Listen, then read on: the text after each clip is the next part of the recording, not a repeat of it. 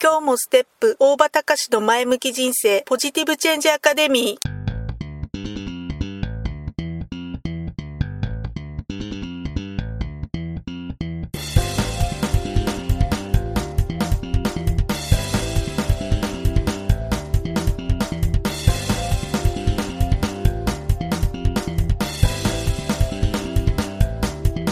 今日もステップ大場隆の前向き人生ポジティブチェンジアカデミーは開業から20年行政書士として奮闘している大場隆が日々活動している中で感じたことを通して皆様に前向きな変化をお届けする番組です。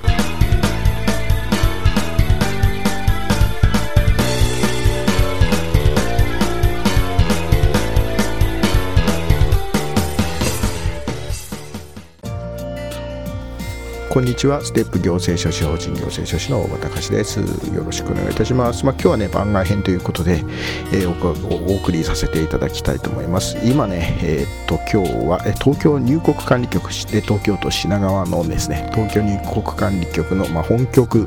の方に、えー、やってまいりました。えーと、仕事の内容は在留期間の更新許可申請っていうのが1件と在留資格の変更許可申請っていうのが1件。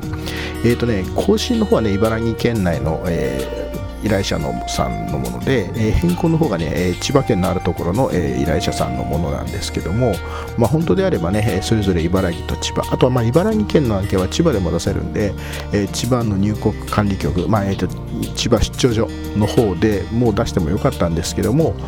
たまたま、えー、在留資格の変更許可申請の方が、えー、まあ、若干ちょっとね内容的に、えー、東京の方で審査してもらいたいなっていうふうにちょっと思って私の方で判断したものなので、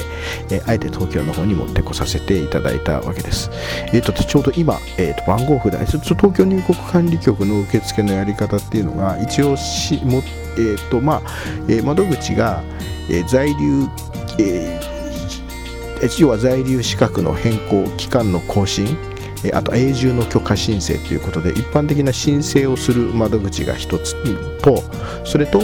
あとはまあもう在留あの審査が終わりましたよっていうことで新しい在留カードを受け取りに来てくださいっていう窓口が1つとそれとあともう1つ、えー、在留資格認定証明書交付申請を行う、え窓口が1つということで受付の窓口は全部でその3つに分かれてるんですね。その他、えー、まあ、例えば個別の相談とか、えー、まあ、進捗状況がどうですかっていうふうにお伺いするとか、えもし不許可だった場合に不許可の内容を聞くを聞きに行くというところのの、まあ、部署が、えー、就労審査部門というところと、えー、永住審査部門というところ、まあ、そういった部門があって、まあ、私が基本的に行く窓口っていうのはその5つなんですね。で、まあ、今日は、えー、その受付をしてもらうということころだけだったのでその受付のカウンターの方に向き合ってきたんですが受付のカウンターをの方に来る場合っていうのはまずね、えー、っと番号札を受付の番号札をもらうという作業があって番号札を、もらう場合には一般の方の場合には申請書が通り一遍一通り揃ってるかどうかっていうのを確認をしてもらってその場で、え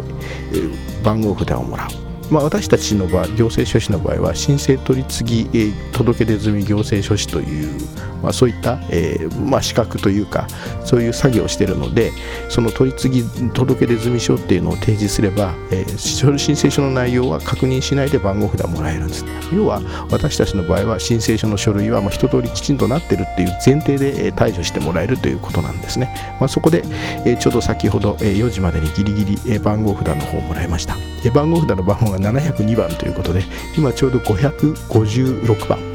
ということであと146人待ちという、えー、まあ多分ね2時間半から3時間待ちぐらいなコースなのかなと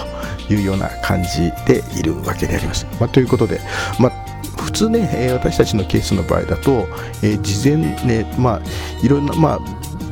事前にこう予約するっていうやり方も一部あるんですけどどうしてもなやっぱねこうその時の時間でちょっと私来てしまうようなスケジューリングを組んでるので、えー、まあ、なんとか4時ギリギリ目で受付間に合ってやってきたということでありますということで、えー、すいません、えー、と今まだねちょっとまだまだちょっと待ち時間長そうなんですけども、えー、まあ、ということで若干こう東京入国管理局でやっている作業の雰囲気を感じていただけたでしょうか。えー、っとまあ、すみません今日はね作業の内容というより、えー、窓口に来てどういうような動きを私たちがしているのかというようなことを、まあ、さらっとお話をさせていただきました。えー、何がしかのご参考にしていただければ幸いです。ということで本日もご清聴ありがとうございました。また次回までさようなら。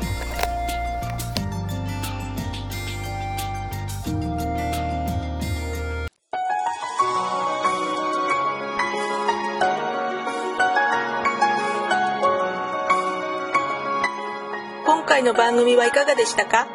あなたの Positive Change につなげてもらえると嬉しいです。 Positive Change Academy では皆様のご質問を募集しています。ご質問は info アットマークステップハイフンオフィスドットコムまでメールでお願いします。ではまた次回お会いしましょう。ごきげんよう。さようなら。